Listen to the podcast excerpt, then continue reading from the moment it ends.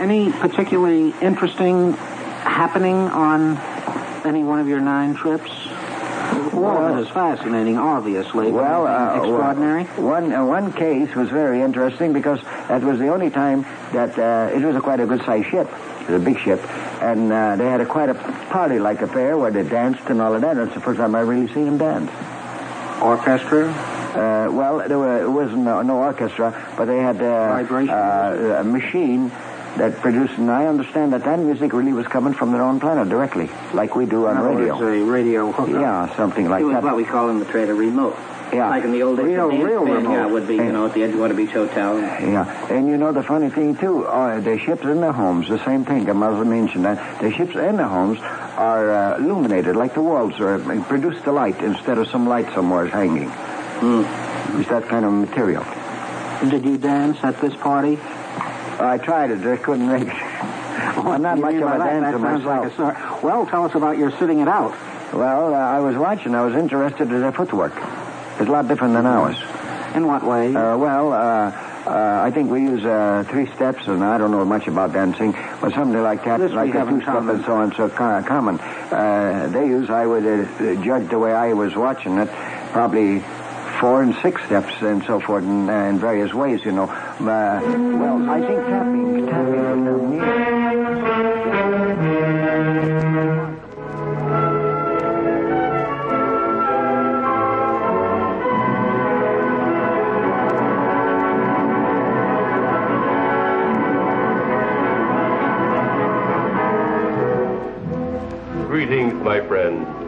We are all interested in the future, for that is where you and I are going to spend the rest of our lives. And remember, my friends, future events such as these will affect you in the future.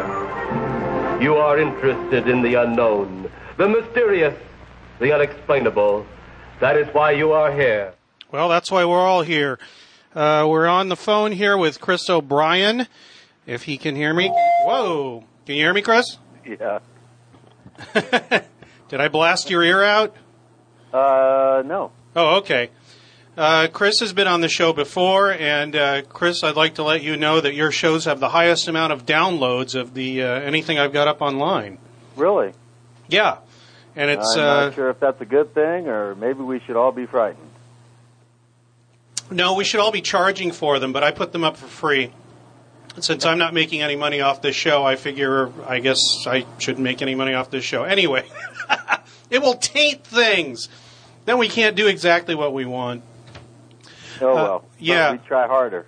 Yeah, uh, Chris is the author of at least two books I know of, which are Mysterious Valley and Enter the Valley, and um, there's another one coming out, right? Uh, correct. Uh, Actually, uh, I, I'd like to think three coming out, but definitely one, possibly two, and probably three.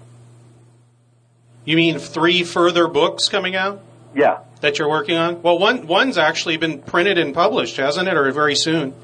Yeah. Um, uh, Secrets of the Mysterious Valley will be out in the spring Okay. on uh, Adventures Unlimited Press. Uh, does that have to do with? Um, I, I, I would suppose it have to do with the San Luis Valley and the mainly the cattle mutilation stuff, but all the other stuff associated with it, right? Correct. Uh, maybe you should give some people that don't know who you are listening now and then later on downloads a little bit of background, and then we'll talk about uh, some of the, the uh, projects you're involved with right now as well. Um, okay. Well, uh, to make a long story short, I'm a very motivated uh, amateur paranormal investigator.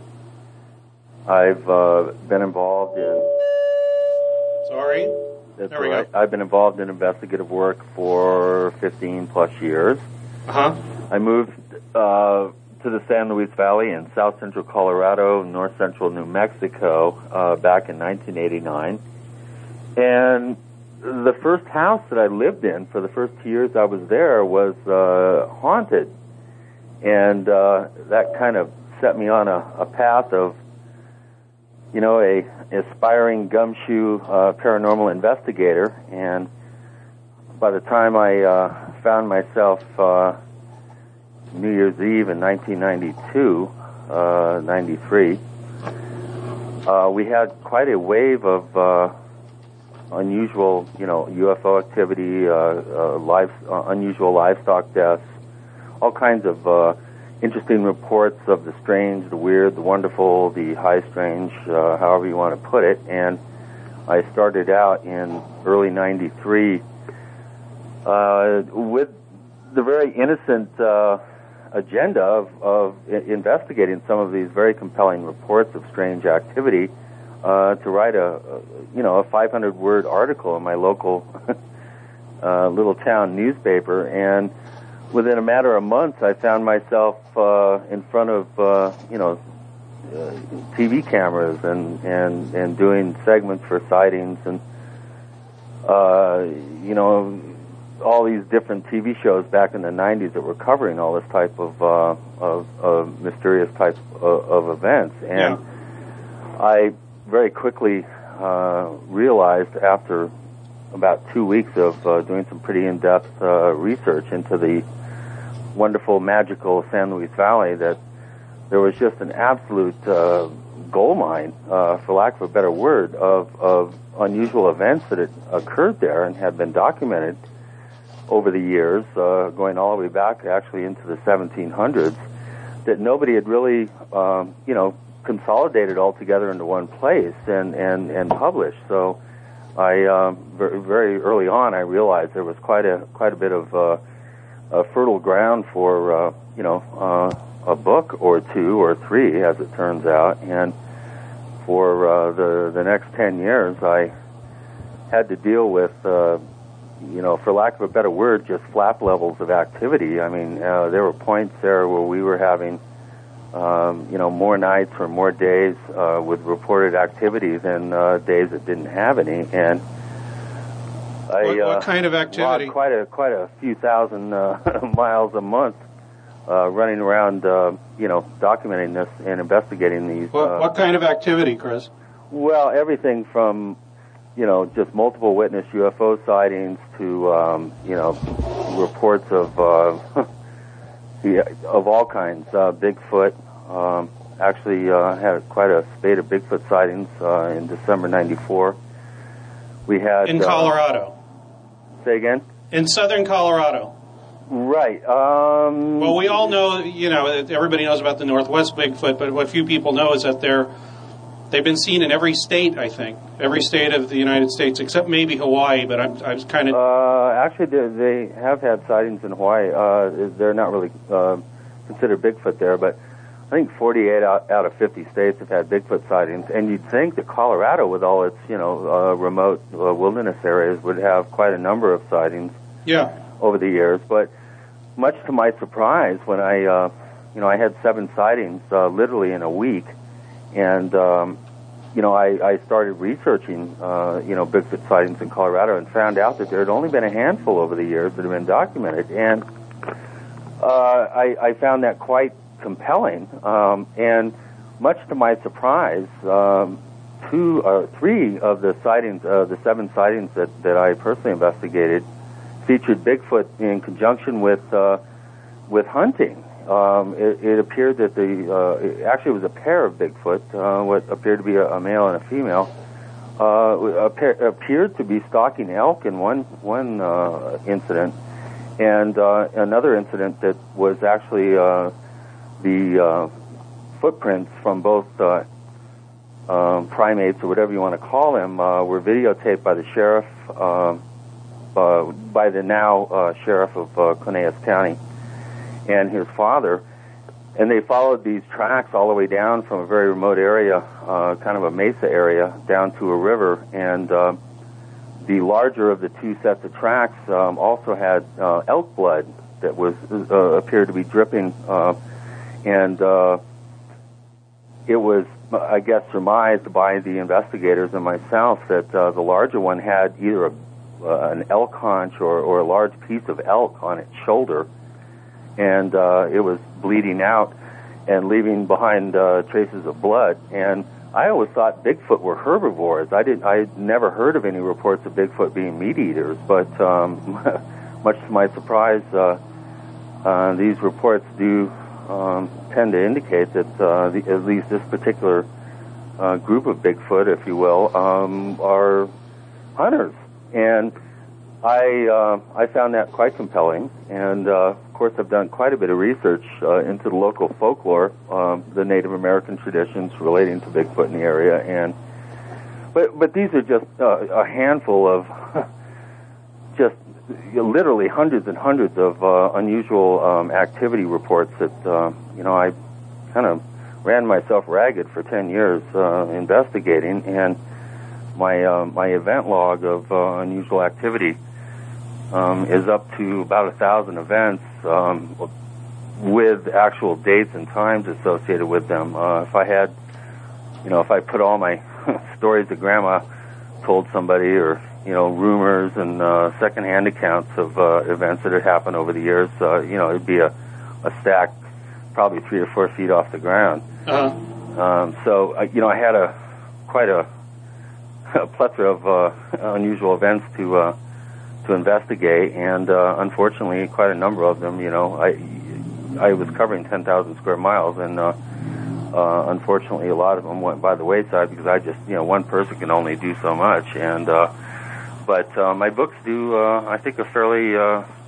fairly good job of documenting uh, quite a bit of uh, hard work that uh, you know I put into investigating all these events, and uh, and lo and behold, uh, you know, by the time we got to 98, 99, the uh, the activity went away. I mean, we went from nightly activity for the better part of six years, and then it started to tail off in about 97, 98, and then by 99, 2000, um, all our strange activity kind of disappeared. So, uh, you know, I you left? kind of breathed a sigh of relief, actually, to be honest with you. I, I, uh, Oh, okay. kind of got burnt out running around, uh, documenting all this stuff. And of course, uh, you know, for your listeners, do, do, uh, understand, I, uh, had quite a network of, uh, law, law enforcement officials, ex-military, uh, trained observers, uh, scientists, um, you know, folks in the community. Uh, you know, we had quite a quite a network, and and uh, right when I was really getting the network totally dialed in uh, in '98, '99, then boom,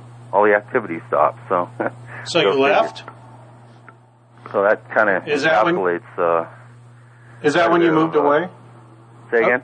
Is that when you moved away? Or Um, actually, about I left in 2002, and I moved back east for a couple of years to uh, catch my breath, uh, work on my third book, and uh, the life and times of uh, the ubiquitous uh, Ray Stanford, uh, who some some probably not many of your listeners would uh, recognize that name, but I'm uh, Yeah, we'll talk about Ray um, during the yeah, show. R- Ray is a whole show in and of himself. I'm trying to Uh, get him on here, so maybe we can get him. That would be great, boy. Uh, If you could, you know, maybe get me on too, so I can help. Uh, you know, I'll, I'll be a straight man. Uh, okay, we've only got one phone line, so we'll have to see what we can do. Maybe we can get you on by cell or something. okay. So you, so you moved away from um, southern Colorado there uh, after all this activity uh, petered out. You wrote your book, and that, then you've moved back to uh, Arizona now. And what what made you move back? And and maybe that leads into what you what what kind of projects you're involved in right now, which I talked to you about a couple weeks ago, and right. I thought this would be a great show, even though it was just a couple of things we'd mentioned, but it branches off into so many things. Uh, well, it does. what brought uh, you Greg. back?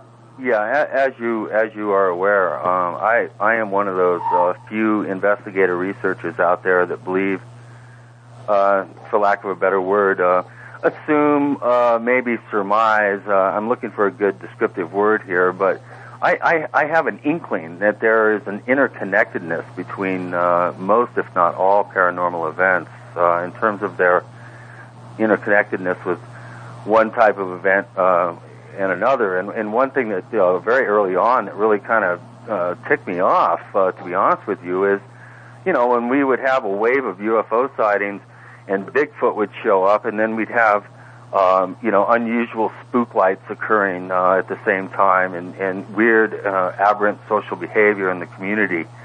I, I, I really, uh, without any shadow of a doubt, I felt there was a, a connection uh, between these events, even Yeah. though on the surface uh, there was no apparent real uh, reason to, to, to, you know, suspect this. But you know, I've really done quite a bit of research, and uh, and and uh, done, you know, dovetailed my work with a lot of other uh, investigators and researchers out there. And I do suspect that there is an interconnectedness between uh, many, if not all, paranormal phenomena, especially when they are concurrent.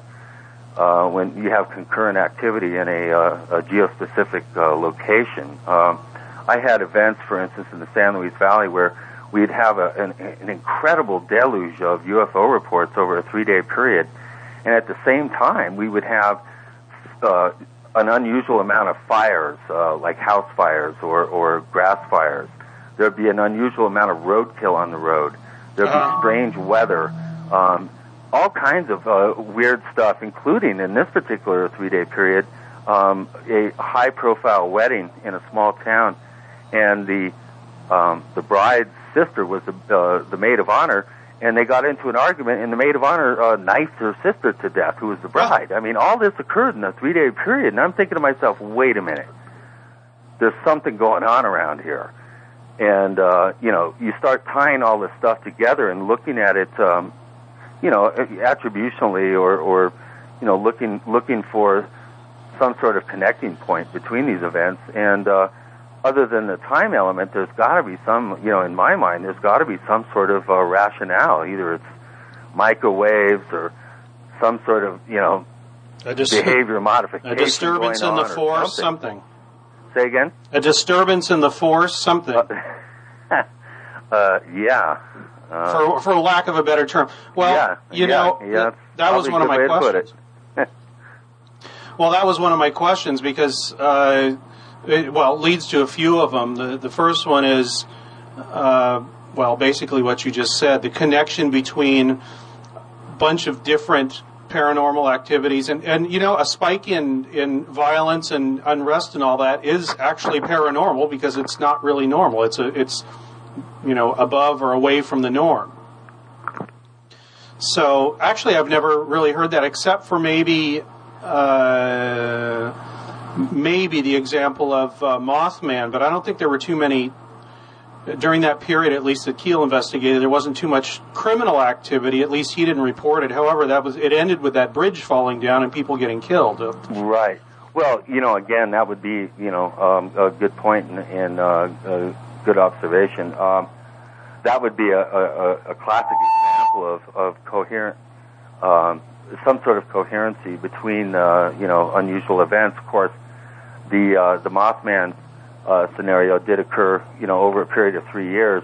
Uh, The particular instance that I was talking about was three days, and when it happens over a period of three years, you can. Uh, you know, dismiss it as being coincidence or whatever, but when all this stuff just piles up in a three or four day period, you, you really, uh, you have to be absolutely blind and numb not to, uh, you know, notice the, uh, you know, synchronicity and not, you know, be intrigued by it. I, I'm, Yeah. I'm just a person eternally curious. So, uh, you know, I'm always looking for, I'm always looking for, uh, connection points and, uh, and uh, I'm looking for a word here to help me.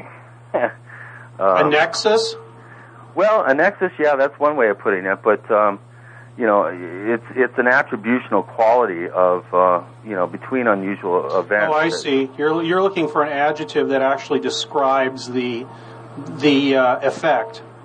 Yeah, what, exactly. What's causing it?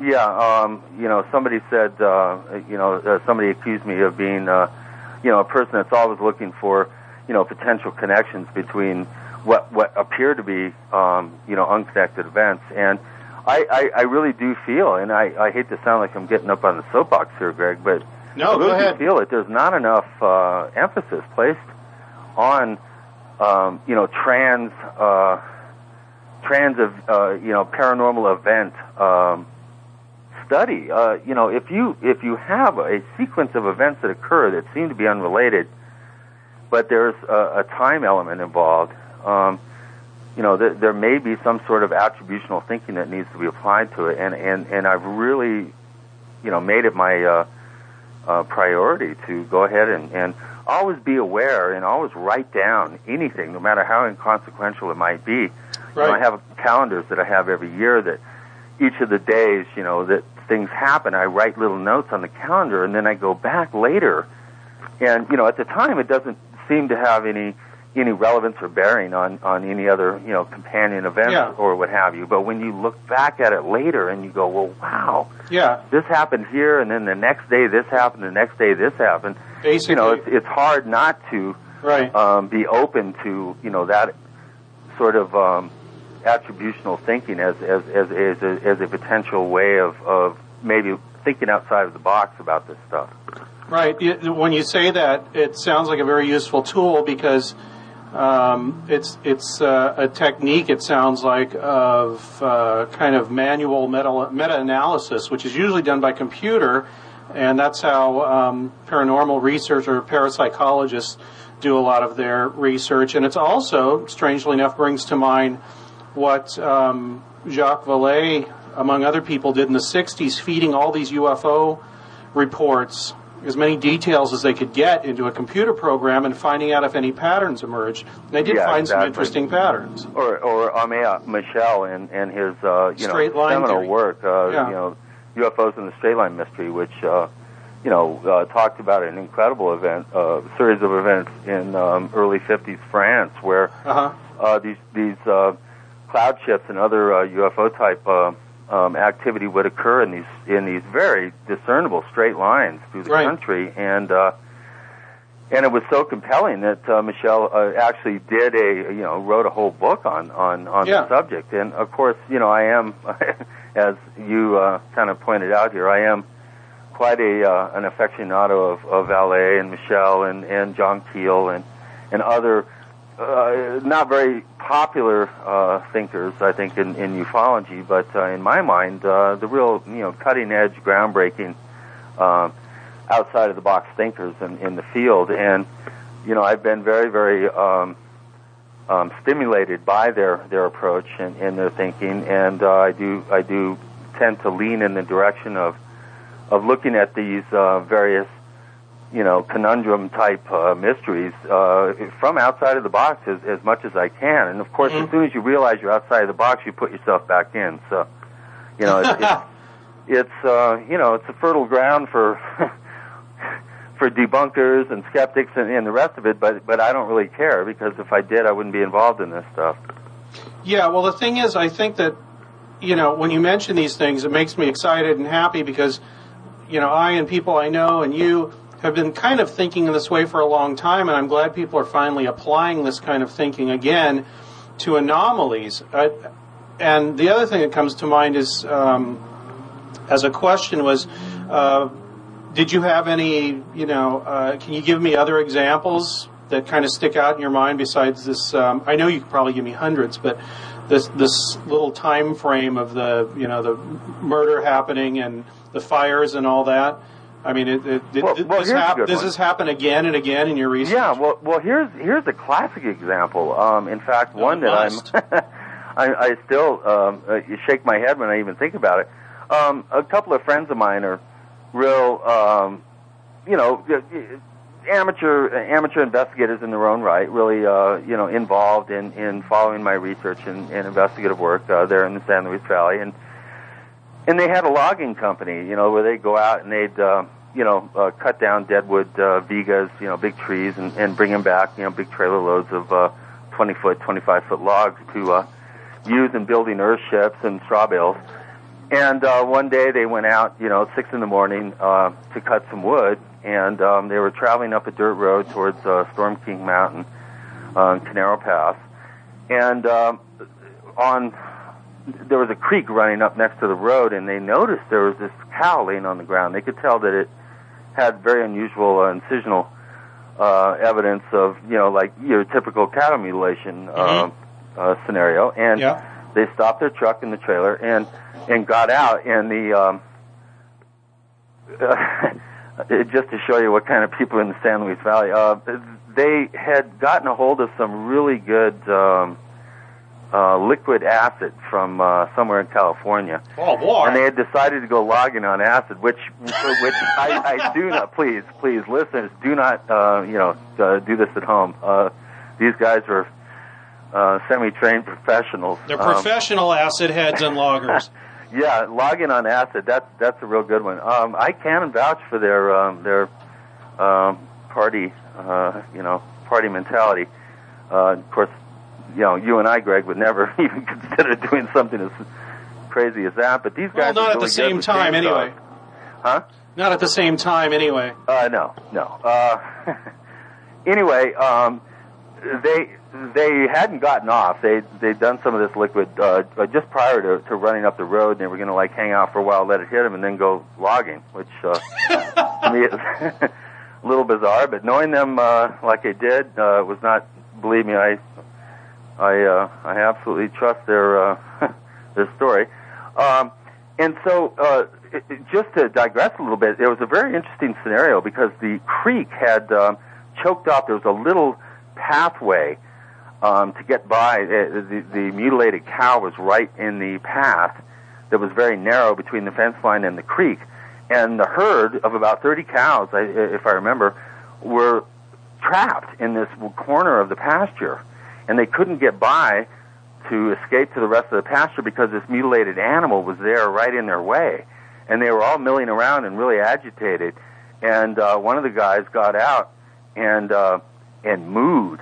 And uh, the biggest female came up. There it was about uh, 15 cows with uh, 15 calves Yeah. and mooed them all by. He he he somehow in his altered state, um, or soon to be altered state, was able to to um, convince the cows it was okay to get by this mutilated animal and escape into the rest of the pasture, which was you know many acres. Yeah. And um, and so he mooed each one of the cat the cows by, and they'd run with their baby. They'd run by, and um, they photographed the site. And well, I have the photographs. Uh, one of my uh, better, um, actually, photographic cases. And um, uh, so they went up and they they did their logging thing, and on the way back, totally blitzed out. They came by and, and they stopped at the site to see, you know, to really check out the cow, uh, even better, and it was gone. And the rancher didn't know anything about it. Said, "I ain't missing no cows." Blah blah blah. I did a little, uh, you know, uh, follow up on it. But um, the reason why I bring this up, Greg, is that was the day that Timothy Leary died. Ha. So just to give you, you know, this weird off the wall attributional, um, it's a c word. I'm looking for it. I'm looking for. I'm still looking for the word, Greg. You got to help me here. Um, A C word. it's a c word. I, if I remember, it's when you take one thing and attribute it to something else. Well, if somebody wants to email into uh, There you go. Radio, Myster- or Radio Mysterioso, that's M I S T E R I O S O at DSLExtreme.com, There. or my the other email you may know. I'm embarrassed. Think of that. Yeah, well, I am too. I mean, I, I, I, for some reason, the last few uh, years, I've had trouble with words. You know, it's very funny when you you came up with that story just now. When I pushed you, I wrote down another question, Okay. and I was saying, well, what about uh, the meaning or the theme of something as a nexus rather than a time frame? And you sort of came up with that something that connected both of those together by by saying this thing about Leary because it's Well, not a, it's, again, it's, it's not a really causal case. connection. It's like a synchronicity thing. Right. Well, the Snippy the horse case again. I always tout as being a, a, similar example. You know, uh, September seventh, Sep- September eighth, nineteen sixty-seven, was probably the the the, the arguably the three or four days in the country where more people were blowing their minds open with psychedelics than probably any other time period.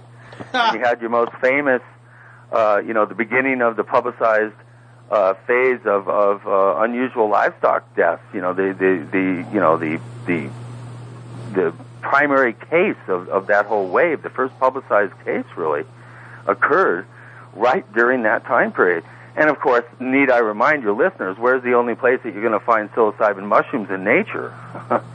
you know, for instance. Well, Um, in the northwest, and I guess could you in find cow in cow dung. Yeah, cow turds. There you go. So, and what's the only what's the only uh, besides uh, um, uh, uh, I think uh, what is it strep streptococcus uh, uh, bacillium or whatever that uh, bacteria is, uh, which can survive in space. The only other life form that can survive in space, to to my knowledge, is uh, mushroom, Mushroom spores. spores, yeah. Right.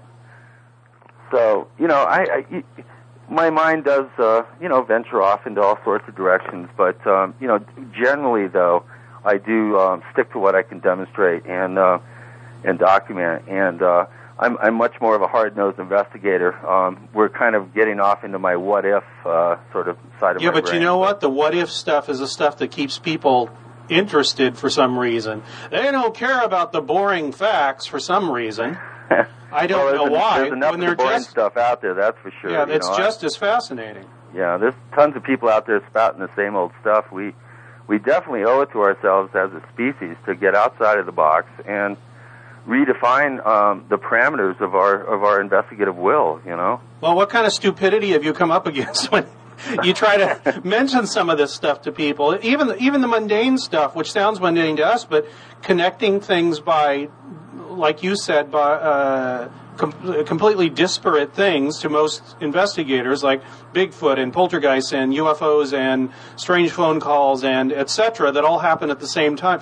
You know, that, that that's like it's way it- it- it's like anathema to some to a kind of a hidebound ufologist or ghost hunter or know, right, or any investigator of the paranormal that has blinders on and and, and wants to totally at at the expense of of his own, uh, you know, maybe uh, you know, for his own sanity's sake, uh, just disregard everything else that's surrounding a particular, um, you know, phenomenal event or series of events. And you know, it's like I'm here to investigate UFOs. I mean, David Perkins uh, comes up with a great story. He went to Missouri back in '76 uh huh to investigate a whole um, series of cattle mutilations and UFO sightings. And the U- UFO investigators were there, and and they all found out in the same conversation. They're standing there, and somebody said, "Well, you know, it's funny. All this stuff should be happening. I had a Bigfoot, you know, outside of my ranch the other night." And all the UFO investigators just did not want to hear about it. And David is going, "Wait a minute, you're, Yeah. you're kidding me!" And and the rest of them just said, "Oh boy, here we go." They, they didn't even really want to talk about the cattle deaths, uh, the unusual livestock deaths. They they were there for the uh, UFO activity, and it he couldn't believe it. He said, "How can people go investigate one weird thing and have all these other attendant weird things going on around the, uh, this event, and totally have the blinders on it, and and you know just totally not be interested in any of the other attendant activity?" It's and fun. to him, it was absolutely ridiculous Maybe they and, think uh, that you know, people. it's absurd to him, and uh, and I agree, and I think that that's a real problem in the field of ufology yeah. or the field of uh, whatever um, specific field of paranormal investigation and research that you might find out there. Yeah. You you have the hardcore believers and and and investigators in a particular realm totally with blinders on. They don't want to deal with any other attendant um, phenomenal events or activity. They want to focus on their you know on their stick. and. Uh, Yeah.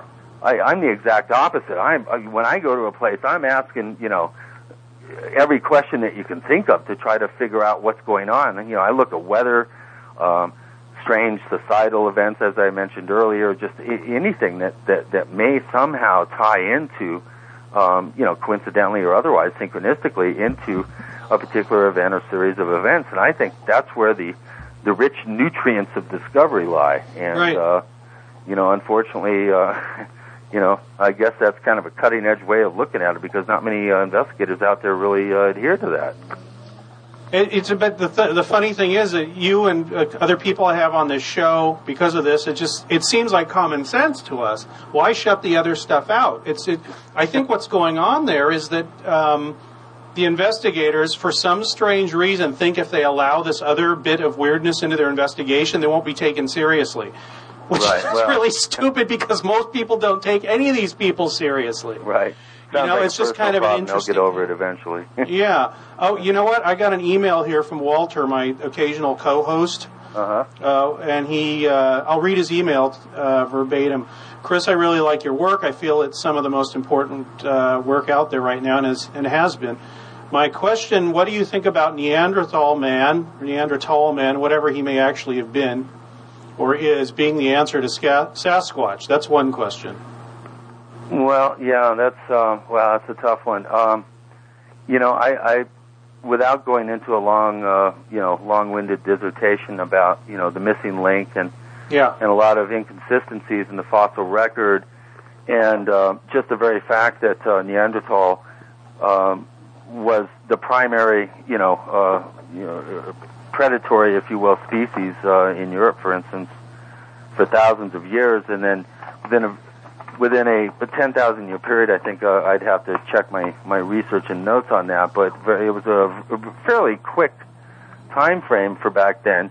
Um, you know, they literally disappeared, and um, you know, I'm not really, I, I don't really think that there's a connection between Neanderthal and, and uh, Bigfoot. I, I tend to view Bigfoot as more of a psycho spiritual uh, manifestation, um, similar to UFOs. Uh, they do appear.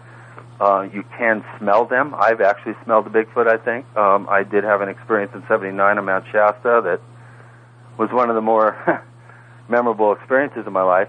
Um, so you do have a nuts and bolts element there, just like in UFOs. I mean, Yeah. uh, you, you do have a nuts and bolts element there, but yet they seem to be able to, uh, you know, apparently um, access maybe some sort of multidimensional capability. Um, they're, you know, here one second, gone the next. Uh, morph from one thing into another, be able to, uh, you know, like in in the um, case of Bigfoot, there's many reports of Bigfoot making uh, interesting whistling, um, whistling noises, and appearing to transport themselves from one uh, location to another. Um, you know, hence not being able to ever find uh, droppings, really, or, or bones, or any sort Right. of uh, remains of, of the creature. Um, I, I do think that there is a some sort of dimensional or um, multi-dimensional um, aspect there. I, I don't think we're dealing with something that is part of the fossil record. Um, if you look into Native American traditions relating to uh, Sasquatch, Bigfoot, um, and even some Eastern traditions uh, relating to uh, the Yeti and uh, abominable snowman, for lack of a better term, um, Uh-huh. you, you do tend to always run up uh, onto this um, this you know folklore that does equate them with uh, being able to teleport themselves to to appear one second uh, and disappear the next. And if something um, with even a fair amount of intelligence has that capability, it's not surprising to me that uh, there has never been any real physical remains left behind to study. Now, of course, that's all flies in the face of Jacko, which was the famous case in the 1880s uh, in British Columbia, where they Oh, actually yeah. uh, captured a um, an adolescent Bigfoot and actually had it on a circus sideshow that was uh, uh, you know a train um, a train uh, circus that was uh, traveling uh, through Canada. And uh, you know, I've never seen photographs of, of Jacko, but supposedly there are even photographs of Jacko. Um, and uh, you know, the Albert Ostman uh, incident is another very interesting uh, case that uh, you know people should should you know research and, and become familiar with. Um, so I don't really think that there's any real connection uh, genetically. I think uh, you know my my favorite uh, my favorite uh, legend or um, you know Native American tradition relating to Bigfoot is the uh, Taos Pueblo and the uh, uh, you know some of the northern uh, Rio Grande Valley Indian Pueblo traditions of uh, Bigfoot, and they they claim that uh, Bigfoot is Masa when he wants to come out into the world of man. He comes out from this big mountain that's on that straddles the um, Colorado New Mexico border there in the San Luis Valley. It's the largest freestanding mountain in North America, San Antone Peak. And uh, when he wants to come out and do something in the world of man, he takes the form of a big, giant, hairy guy that smells bad. and uh, you know, I've I've heard a lot of uh, traditions uh, relating to Bigfoot, and most of them, if you do your research, you'll find that Bigfoot are often, if not always, associated with regions and uh, areas that have um, subterranean caverns and um, caves and and underground subterranean sort of topography or whatever that word is for underground. Um, and um, that always has intrigued me. You you tend to find Bigfoot in areas that have um, extensive, Extensive. underground caverns. Yeah. That, And that's something that's not something enough emphasis has been placed on in Bigfoot. I've never actually heard that one because I, I have heard about, uh, uh, especially through the writings of Jim Brandon, about the influence of underground uh, openings, spaces, caves, even mine shafts uh, being associated with more kind of window areas of paranormal activity. That's also true. Yeah. But Bigfoot, um, in, terms of the native tradition, especially, um, uh, always uh, tend to you know, the, the sightings, the areas they tend to uh, be seen and, and supposedly inhabit tend to be surrounding uh, cavern system uh, areas with cavern systems, and and in the San Luis Valley, it's um, the same thing. San Antonio Mountain is a volcanic peak that has extensive underground um, cavern uh, system, and there was a big uh, series of Bigfoot sightings in the 1870s uh, further north in the valley around the Marble Caves, which are the largest cavern system uh, in in Colorado, some of the largest on, in North America. And this Bigfoot actually befriended some miners, and they would feed him, and they even named him Boji. and uh, and he was um, seen in conjunction with um, the area around the Independence Gold Mine, which is extensively riddled with miles and miles of underground uh, tunnels and stuff. Subsequent to the 1870s, had been drilled into the uh, Sangre de Cristo Mountains there. Mhm. But it's it's always interested me, and, and it's something that you don't really see mentioned that often is that Bigfoot tend to be seen in areas that uh, feature underground uh, cavern systems or subterranean um, negative spaces in the in in you know in the ground. Yeah.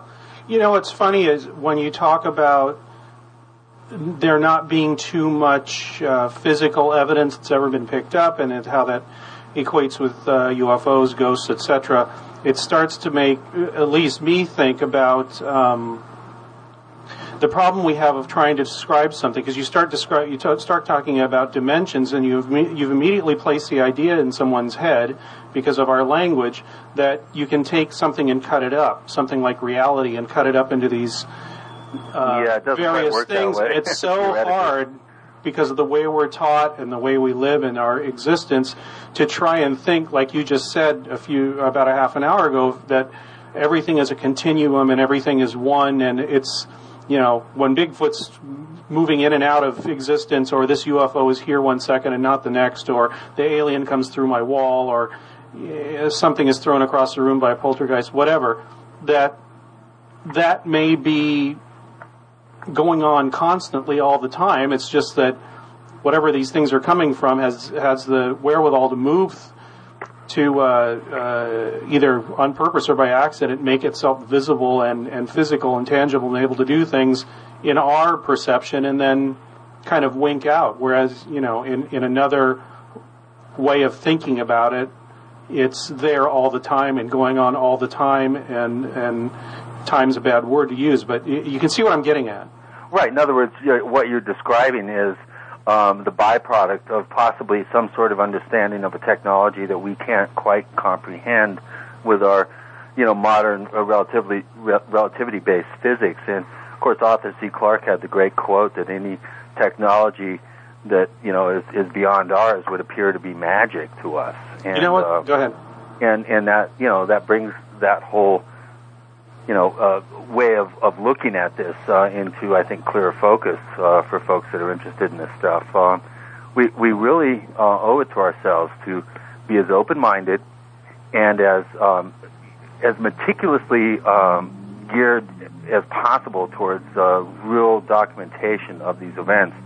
I have always felt um, since I was a little kid, really, but especially you know from the early '90s on, when I became you know uh, a fairly recognized investigator and researcher, I've always felt that there was an interconnectedness between um, many, if not all, of the events time concurrent that I was I was investigating, and um, it, Yeah. this is just an absolute blind spot. I, I feel in in the you know the field of paranormal investigation. I think people need to really you know get out of themselves, get out of the box, tear your blinders off, and really start looking at stuff um, in a new and fresh manner. And un- you know, if if I can accomplish anything by this radio interview or my books or any of my television appearances or or, or conference uh, you know speaking engagements, the one thing that I would like to accomplish and instill and possibly inspire in people is an open mindedness and a and a, a fresh you know manner of, of thinking or a fresh approach uh, you know to contemplating this stuff. It, it's really important. We've been spinning our wheels for you know since time immemorial about this stuff. We've created religions, we've created folklore, urban legends, all these things, but why not bring the powers of you know diagnostic science to bear on this stuff? Why not really start to be documentarians and really you know, not approach this subject matter with blinders on and and, and prejudge um, these phenomenal events. Don't go go into it already thinking that you know what the answer is. When I started out in '92, I felt all these UFOs were, you know, aliens from another planet, and very quickly um, and early on, I realized that that that that, that convenient knee jerk, um, you know, assumption that I was making was highly inadequate and totally um, anthema to what, what I was really dealing with. And Right. if I can instill anything in people, listeners out there, readers, whatever, it's to really keep an open mind and, and get outside of yourself, get outside of the box. Well, you know, that's a tough one, you see, because now you say open minded, somebody will say, okay, well, you know, tell me what what you think it is and uh, what's been going on, and I'll try and keep an open mind. But the, the funny thing is, no matter how open minded you are, you're still trapped in language, you're still trapped Right. in learning, Yeah. and you're still trapped in categories. Yeah, yeah, so true. as the things come in from what you're saying, it's automatically being dropped into boxes already. Yeah, unfortunately, yeah, we are hand, handicapped and handcuffed by that. I'm not excluding you and I or or anyone. No, from no, you're absolutely right in that, and it's it's it's a real struggle to uh, find a way to effectively be open-minded, um, not um, delineate, not um, you know um, define things in a way um, that pigeonholes whatever it is into a specific category or box. Uh, it's very difficult to do, and and you know I'm I will always struggle with that, uh, and you know it's very difficult to bring these very you know almost metaphysical um, uh, insights. You know I'd like to think they are at least uh, into the subject matter, and still do it in the frame of reference that is all encapsulated in boxes, as you point Yeah. out. Uh, it's it's not easy, and uh, you know, hopefully, um, myself and others out there who are, you know, slogging away in the trenches uh, are, you know, taking three steps forward and you know being pushed two steps back. But we're we're we are moving forward, and that's why the whole area of haunted sites, um, which I've been, you know, involved with here for the last eight or nine months, uh, has really. Uh, kind of progressed my thinking, um, has inspired me, and really um, tweaked my um, metaphysical sensibilities, if you will. And I and I'm real excited about some of the work that's being done um, with uh, portal areas and, haunted sites. And uh, that's an area I know you wanted to talk about tonight. Yeah, well, we're almost at the top of the hour. Um, let me give you the, and, and we'll get into that in the next hour because you know what? This list of questions, I think I got through three of them Uh-oh. the first Okay, hour. Fire That's away. Just tell me to shut up when. No, no, no, no. You, you tell know me to what? answer them, you know, in, in one sentence or less, Chris. What do you think? Yeah, well, there's one thing I thought of when you were talking about uh, Arthur C. Clarke. I read a page uh, on the web about uh, Clarke and his attitude toward UFOs and paranormal and all that. But the one thing he, he said, whether you agree with him or not, which a quote I loved, was something like, "When too many answers are given, it often means the wrong question is being asked." Yeah, exactly. Um, yeah, it's like a reverse Occam's razor. Yeah, exactly. uh, the other question that Walter asked was, uh, could you talk about the mountain man who hunted down the?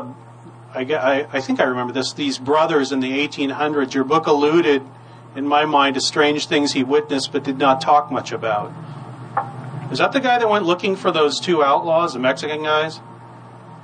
Um, you know, I'm not sure. That's kind of a, a, a pretty general question. Um, you know, Yeah. I did uh, research on quite a number of mountain men. Um, you know, again, there were there were mountain men that you know I even met um, one or two treasure hunters, for instance, that that had incredible maps and and you know this this rich tapestry of historical documentation that they you know for years and years had accumulated. Um, and again, um, you know, it, it depends which mountain man. I mean, you have, uh, you know, uh, Kit Carson, of course, was a famous mountain man there. Uh, one of my favorites was uh, uh, the diminutive guy that hunted down the America's first serial killers. Um, you know, who was also a, a, very enigmatic uh, figure. The guy that went to looking for Albert Packer? Well, no, he uh, went looking for Felipe Espinosa. Oh, that's right. That's right. And, and his uh, cousin. Um, uh, his name was Tom Tobin, but um, uh, he his gun was taller than he was. He was like four eleven, and he had this really long rifle. I, I, there's a picture in one of my books of him, and uh, he ended up cutting off the heads of uh, the three Espinosas and lost two of them uh, when he was whoa, big shooting star. Oh my goodness, I'm outside.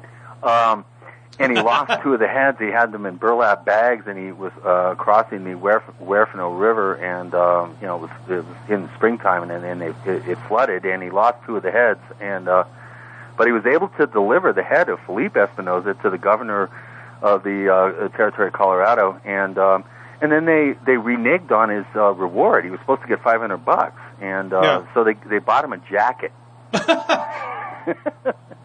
and uh, Felipe Espinosa's head ended up on a sideshow in a circus and was uh, displayed for many years uh, before it disappeared.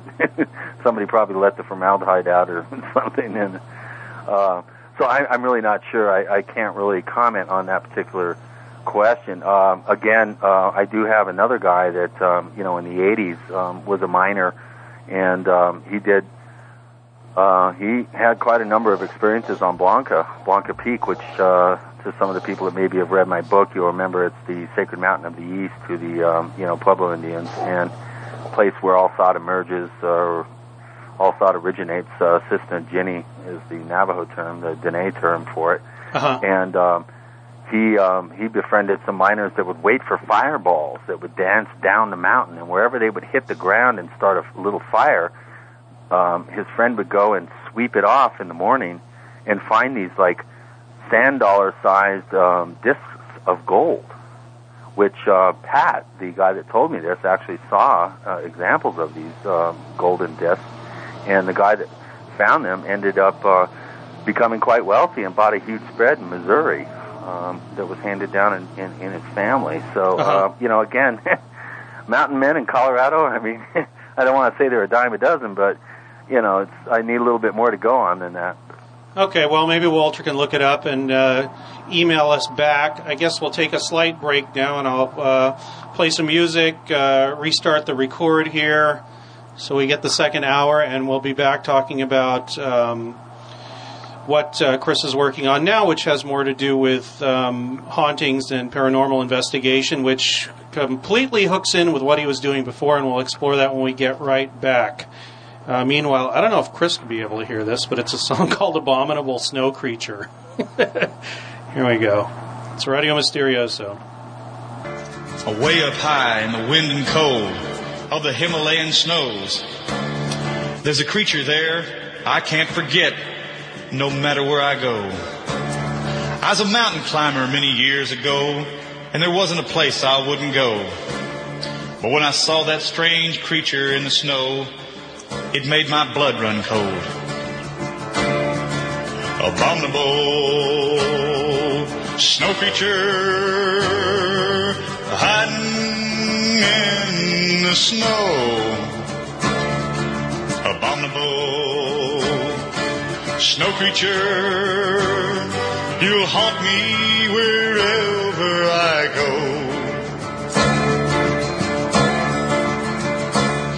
It stood upright like a giant man, and it had a long white mane.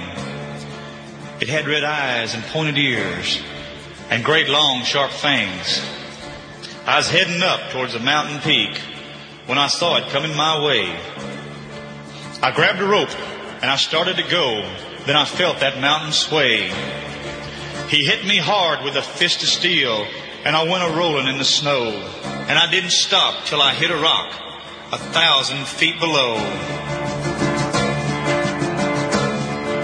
Abominable snow creature hiding in the snow. Abominable snow creature, you'll haunt me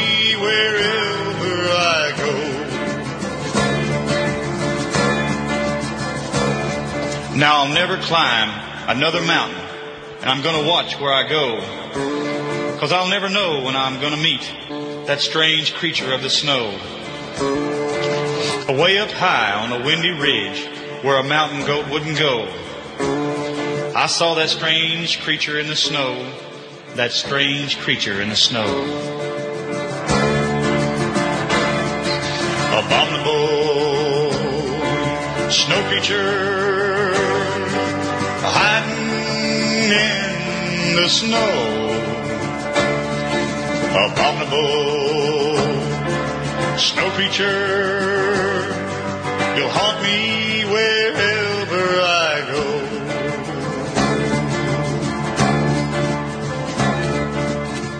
Oh no, abominable snow, abominable snow creature. Who is that? Martin Wallace or Marlon Wallace? Hmm. Sounds like Elvis singing about Bigfoot. Oh, Chris, you still there? Still there, Chris? Hello? Still there, Chris?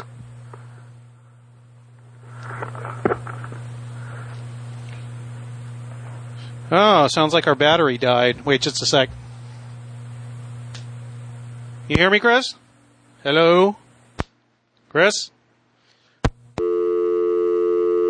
We cut off Chris!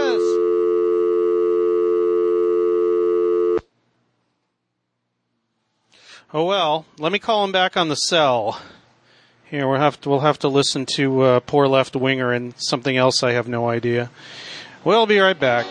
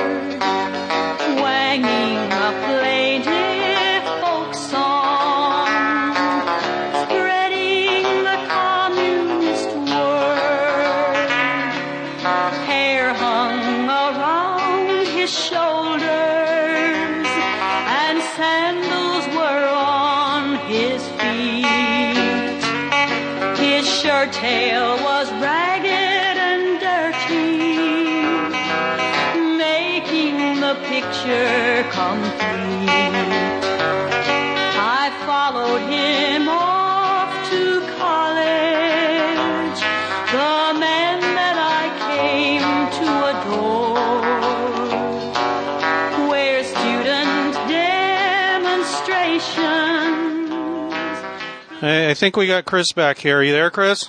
Yep. Let me see. That mic on? Let me turn up the volume on this. There, can you hear me? Yep.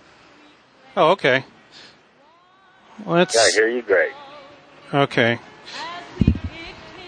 I'm just trying to get the uh, mic. See, we're do- this second part of the interview we're doing by holding a microphone up to the speaker of a cell phone. Isn't that great? But we can still hear Chris and we can still hear me, and that's great. Yep.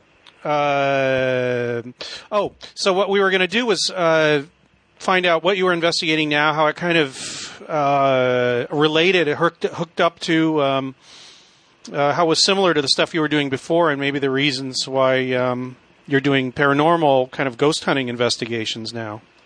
Well, um, the short answer to that is um, I'm working for a uh, a video studio, the only high definition uh, full service video studio in uh, northern Arizona, and the owner of the studio, the producer, uh, uh, Ronald Busby, uh, became very intrigued. Uh, he read both my books and and became, you know, has always had an interest in, in paranormal subjects, but really wanted to, uh, you know, take it to the next level in his own business and and start coming up with some ideas uh, uh, for shows, for television shows, and, and to cover uh, paranormal subjects. And he um, he knew a psychic, um, a very talented psychic uh, north of Toronto uh, in Canada, Uh, who um, worked on murder investigations for uh, law enforcement and had quite a, a uh, an impressive track record actually, and. Uh, mentioned to him that he was interested in maybe doing something involved with um, haunted uh, sites. And uh, Ron is um, actually a horror um, fiction writer and uh, has won a Bram Stoker Award and and um, has really been interested in horror films, and of course, naturally, he would be interested in, in ghosts and uh, in haunted uh, sites and, and that sort of subject matter. So she and I developed a um, an idea to uh, produce a, a documentary uh, following uh, this psychic and uh, some uh, members from the Indiana Ghost Trackers uh, uh, organization to some haunted sites in Illinois and Indiana. And so we uh, put together a proposal and we went ahead and went out there and spent a week at three haunted sites uh, back uh, this spring in, in April, um, uh, including the uh, Manteno State Asylum, which uh, was closed in the late 80s. Um, it was a huge 1,200 acre facility with 55 buildings. They housed uh, was only supposed to house about 7,000 um, patients, but at, at its heyday, I mean, they were up almost almost to 9,000 people crammed into this place. Uh huh. And it had the dubious distinction of being one of the uh, first of the large sort of mental health industrial um, factories for mental health uh, treatment back in the uh, 20s and 30s. And um, it's where they developed electroshock therapy, convulsive shock therapy. It's where they first uh, did lobotomies in the 40s. It's where they first um, tested Thorazine. And, um, you know, reading this background material before I went out there, I'm thinking to myself, what the heck do I want to go to this place for? You know, it really sounds uh, horrific. And uh, at its um, height, it had 55 huge buildings that housed all these people. And they slowly, since '86, been tearing it down, and they were they're down to about the last five buildings. And uh, of course, it's all you know, all the windows are busted in. There's you know debris everywhere, and it's you know really, um, for lack of a better word, it's quite spooky.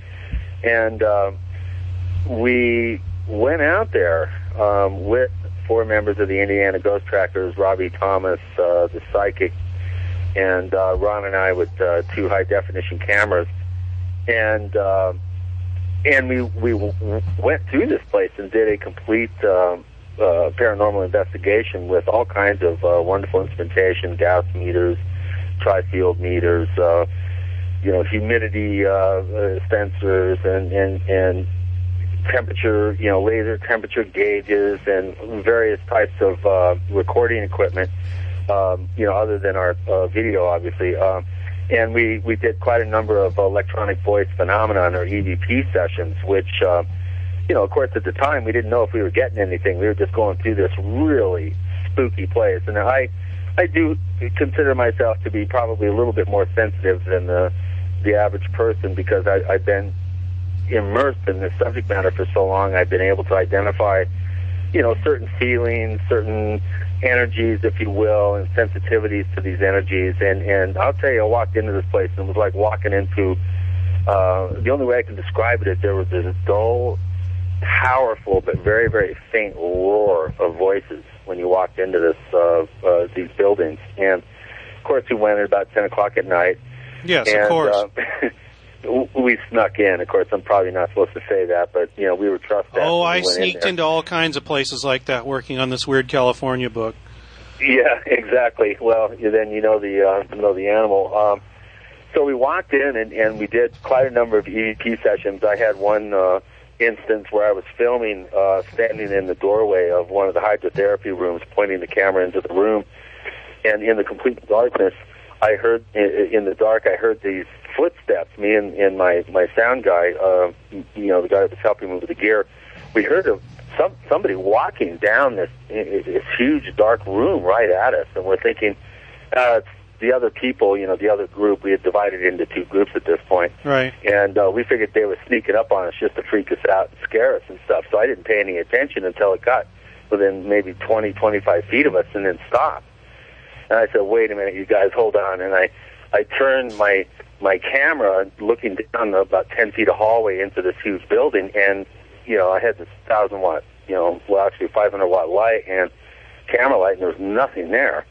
And so we went out there and we looked all around and we didn't see anything. And we did an EVP session and we got this incredible EVP, uh, answering questions that we were asking directly, uh, fa- fairly clear. And And uh, you know, uh, like I might have mentioned at the top of the interview, I when I first moved to uh, Colorado, I lived in a haunted house for two years, and I had some some really riveting experiences, um, which changed my thinking. I always thought ghosts were you know hokey and you know Hollywood, and yeah, ghosts, yeah, right, and you know I, I just never really gave it much thought. Um, and as a as an investigator, of course, I was aware of some pretty amazing haunted sites in the San Luis Valley. One of which I wrote in uh, about in my book, um, "The House on River Road" uh, in Alamosa, with where every owner of the house killed himself, and some of them killed their families uh, over this uh, about a 40, 50 year period. Uh, real compelling place. So I've I've always kind of had an interest, but until I really started getting into these subjects, uh, I didn't really take it, you know, very seriously.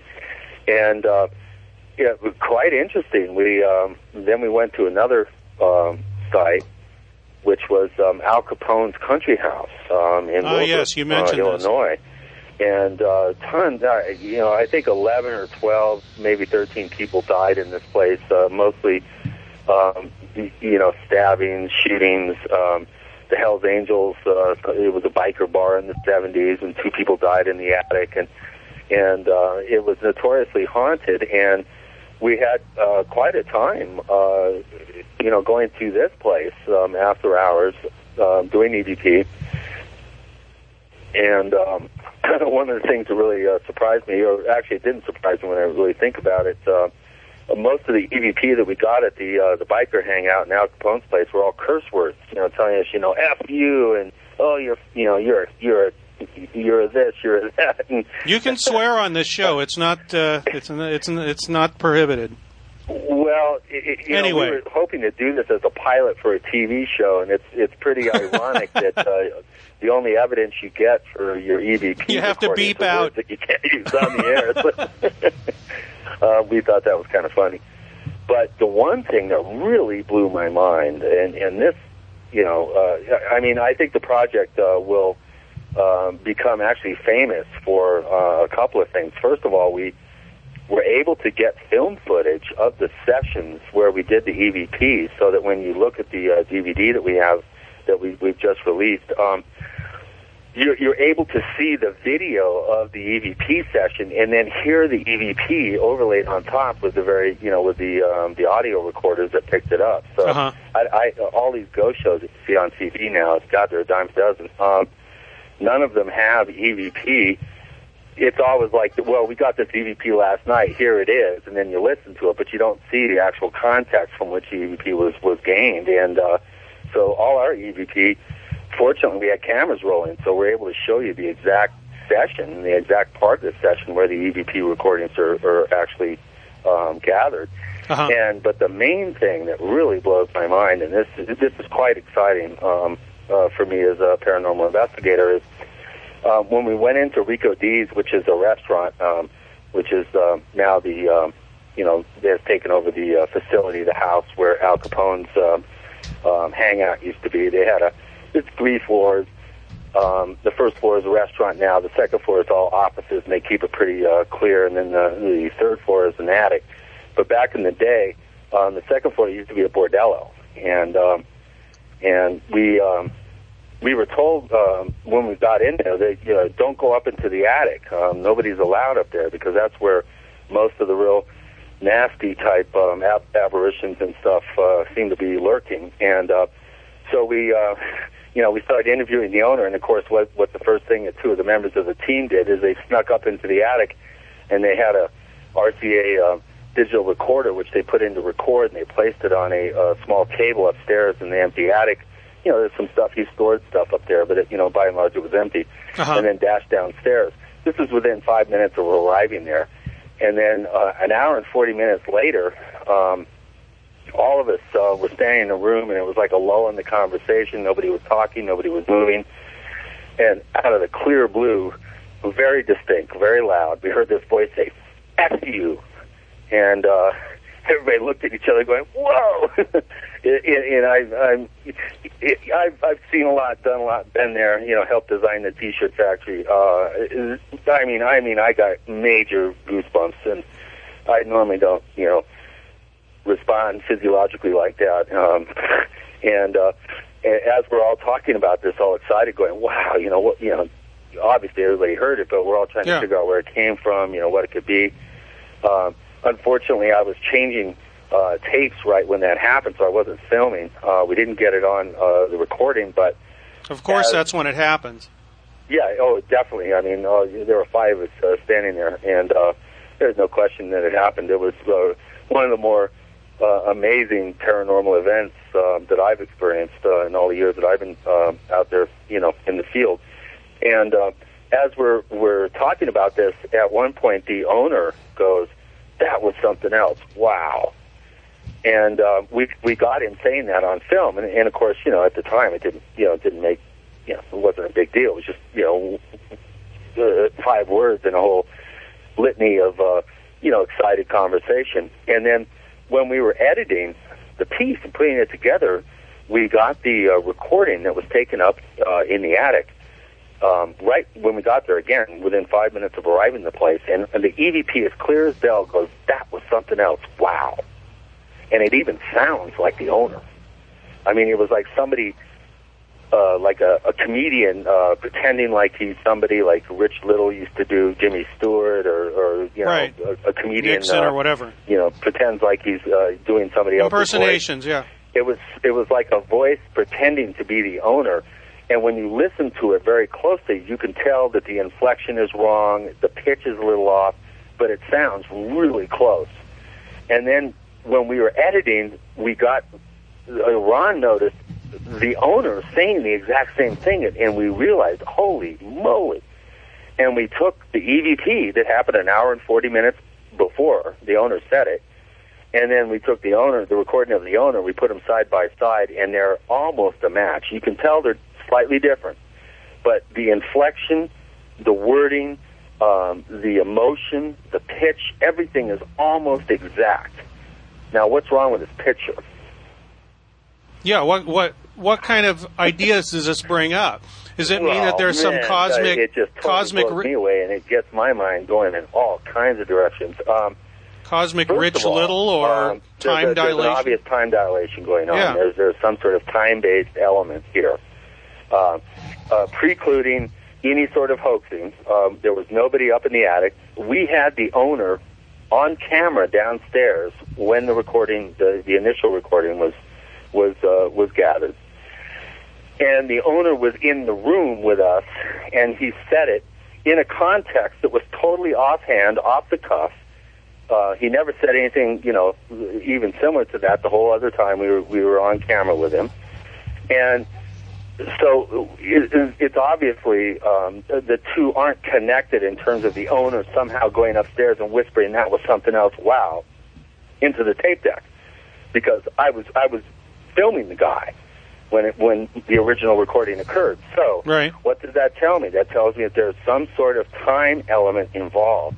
At Manteno, at the state hospital, we have a Robbie, the psychic, going, trying. He's he's picking up the name of a particular individual who he thought he may have been in communication with, and he's trying to figure out her name. He's going, Linda, Linda Tom, Linda Toma, Linda Thomason, Linda Thomas, and then the EVP recording corrects him and and and says her name. He, he- he's you know, at first he thought Lydia, uh, Lida, and the voice goes Linda. A split second before he goes Linda. So there's another example of the EVP phenomenon occurring time-wise in front of the actual um, words being spoken by a human. So um, it, uh, to me, it's very exciting. Um, I've never heard of this before. Um, all these ghost shows that are out there, and I've seen a few of them just to see, you know, what other people are up to and yeah. the, you know, the state of their investigative uh, savvy. And I've never encountered this particular um, aspect of, um, you know, ghost investigation, if you will, or, or electronic voice phenomenon um, investigative work. And it, uh, to me, it's very exciting, and it opens up all kinds of potential doorways, I think, for um, you know potential uh, approaches for um, you know doing further investigations in this realm, setting up uh, experiments, trying to elicit uh, answers to questions before you even ask them, that sort of thing. And uh, it's real exciting, uh, I think. And and we're we're um, developing an idea which uh, we're going to call Paranormal Lab. And um, we're working with the Indiana Ghost Trackers, and one of their, um, you know, technical uh, whiz kids was a um, Army psyops acoustic uh, expert who uh, actually did uh, psyops work in the first Desert Storm. I don't know if that's that's a good thing or not, uh, but uh, anyway, Wait, really? What did he uh, do? Uh, brilliant. He really has uh, a technical What uh, did a he do? knowledge. Uh, say again.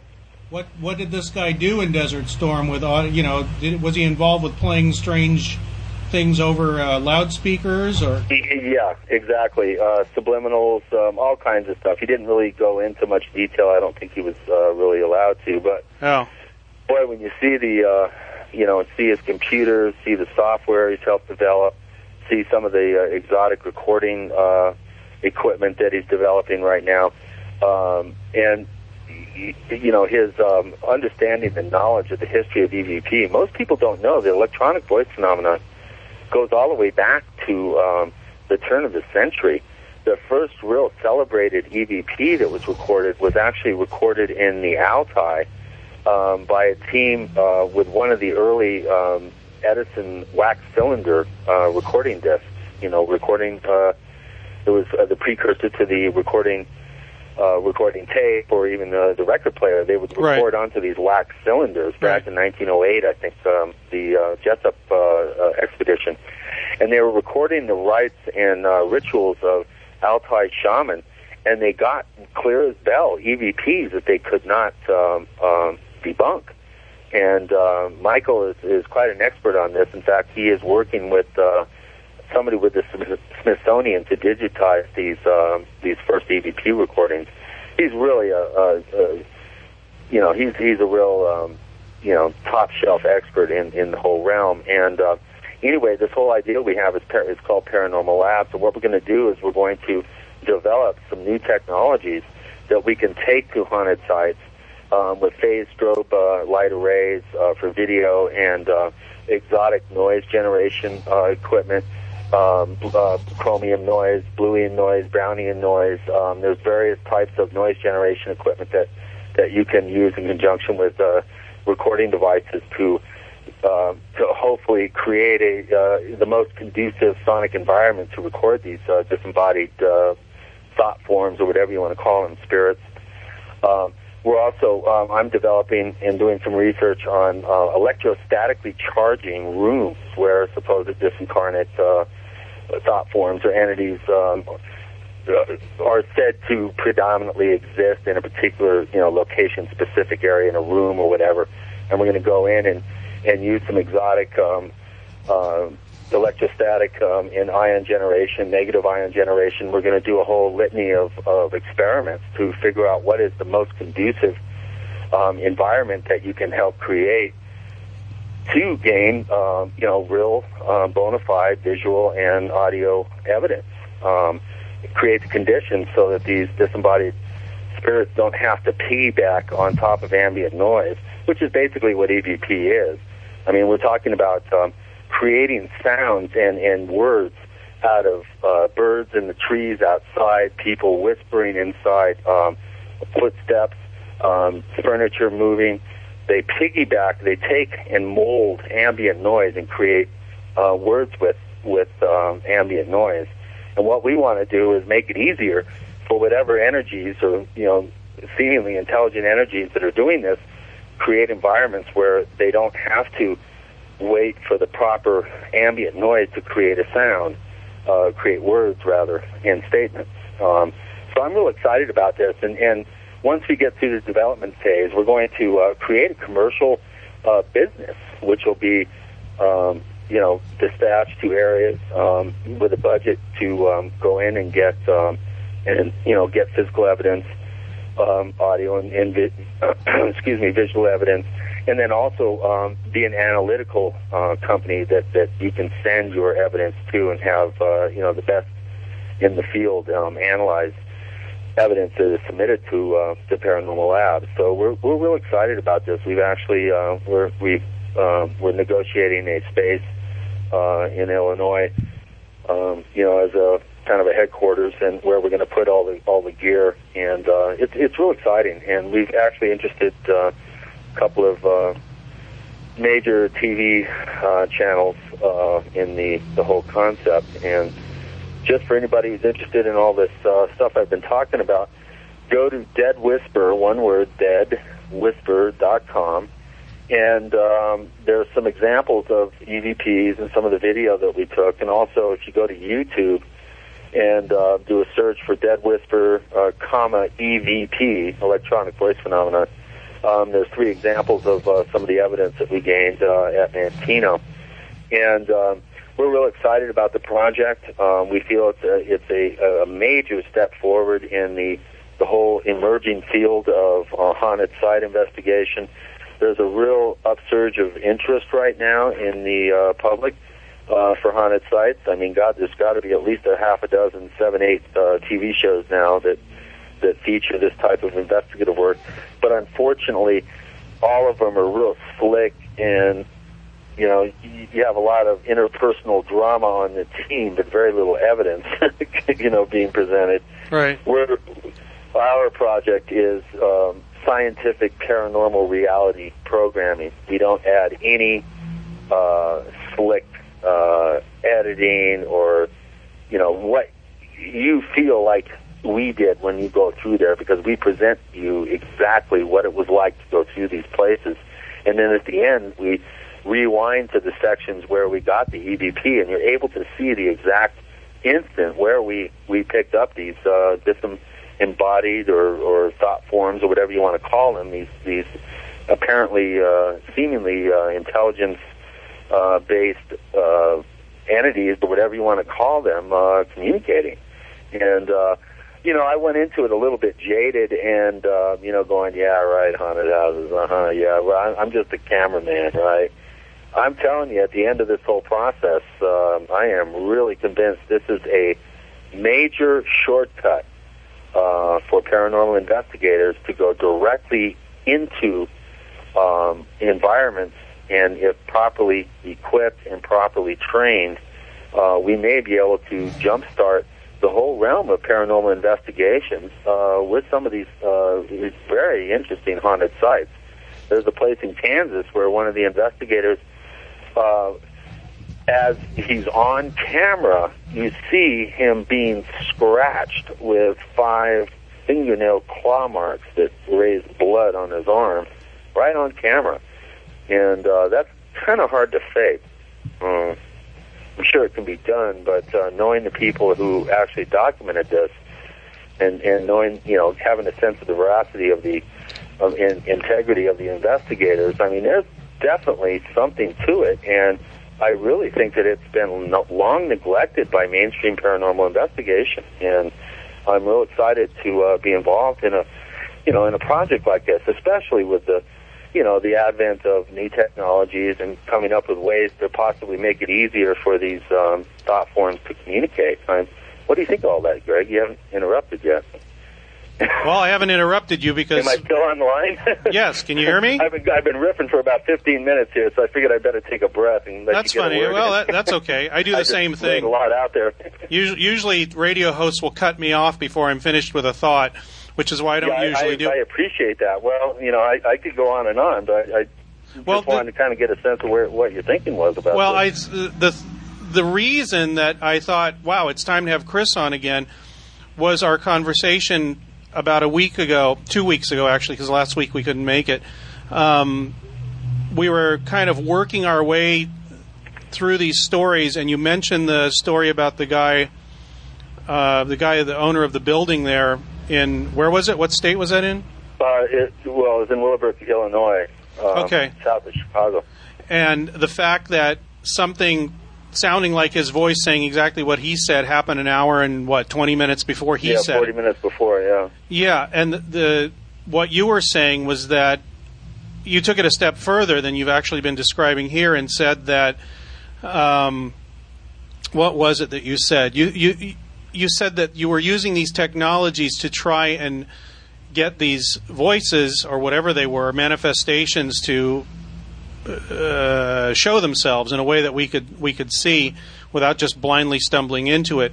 But you also mentioned that that um, sometimes, and not just you, but you said somebody else had found this out that you could pick up conversations, what people said, and maybe through some of your technology, even see what people were doing um, hours, days, years before you got there because that's still there.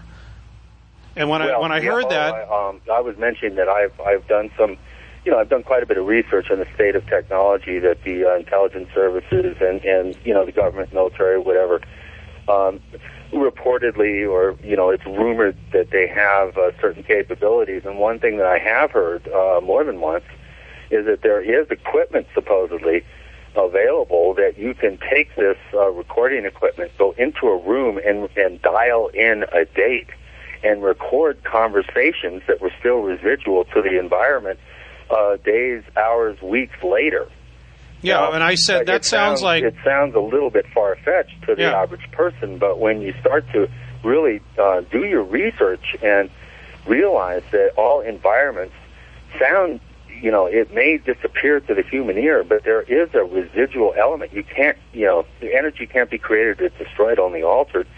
And if you have sensitive, sensitive enough equipment and some form of dialability, in other words, if you can dial into a specific, um, you know, time frame, linear time frame, then theoretically, um, it stands to reason that you would be able to then um, record conversations that have long passed, uh, faded away to, you know, to the human uh, auditory uh, nerves. And you know, I, I I heard it once and I thought, yeah, right. Why don't you write a sci-fi book? That sounds great, man. That's it sounds like a great, you know, tool for like Star Trek or something. But then I heard it again. Then I heard it again. So maybe there's something to that. Maybe technology, you know, uh, black budget technology has already gotten to a point where they've been able to zero in on particular environments. And I'm sure some environments are more conducive for this than others. If there's a lot of natural um, uh, materials like wood, um, tile, um, certain uh, building materials, for instance, uh, tend to um, absorb or retain um, sonic frequencies better than others. Um, like if you go into a glass room, it's going to be a lot harder um, uh, you know, to pick up something coherent because it, it, it really can't sink into glasses as well as it can to drywall or wood or um, fabric curtains, that sort of thing. So, you know, I have done a little bit of research on, you know, the actual uh, mechanics of, of, you know, auditory frequencies, and, and there does seem to be, um, you know, some potential for that sort of technology to be developed. And, you know, who am I? I don't know, uh, you know, what our government or what, you know, you know the state of the art is in this realm. Obviously, they don't publish uh, this sort of stuff in, in readily accessed uh, journals or whatever. Papers uh, aren't published on this stuff, but it, it, it, you know, with with the amount of research, just the small amount of research that I've done, I'm not. I wouldn't be surprised if that sort of technology existed. Um, hell, they can read a, you know, they can hear your conversation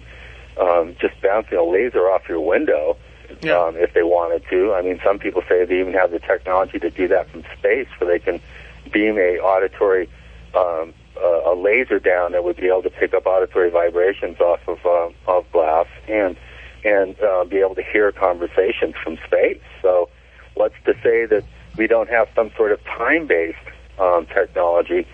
And uh, the example that I gave of the EVP that we got um, would tend to, you know, sort of point me in the direction that this is uh, highly possible. Yeah, well, the, the funny thing is, when you first mentioned it, you didn't mention the when we were talking about it, the uh, physical basis of this. What I was thinking is that there was some sort of way to hack in, as it were, to um, uh, escape the time. I mean, I- it's hard to put into words. Escape the the time component of it, and not have to actually rely on a, a residual physical uh, manifestation Well, again, you know, of I'm- audio. I'm- I'm sort of, uh, and I said sort it of, sounds like a time machine. One step further in guessing, uh, uh, you know, as to the kind of uh, uh, uh, basis that this this type of technology would possibly be springing from, um, because auditory vibrations don't totally disappear. There is a residual amount of them there. Uh-huh. And so, you know, if you're walking into a, a bathhouse that was built in, in Roman times, you're going to have, you know, sound vibrations uh, bouncing around on subtle realms that uh, go back, you know, hundreds and hundreds and, you know, possibly a thousand years. So, you know, I, I, I really don't know what sort of technology would be able to, to, to do this, but, you know, I think that there is, um, I think time in, in terms of, of, of using technology, um, to to the degree that it may have been developed, um, I think time may become more malleable than, than we, you know, in our everyday lives and that, that we would think. So Uh-huh.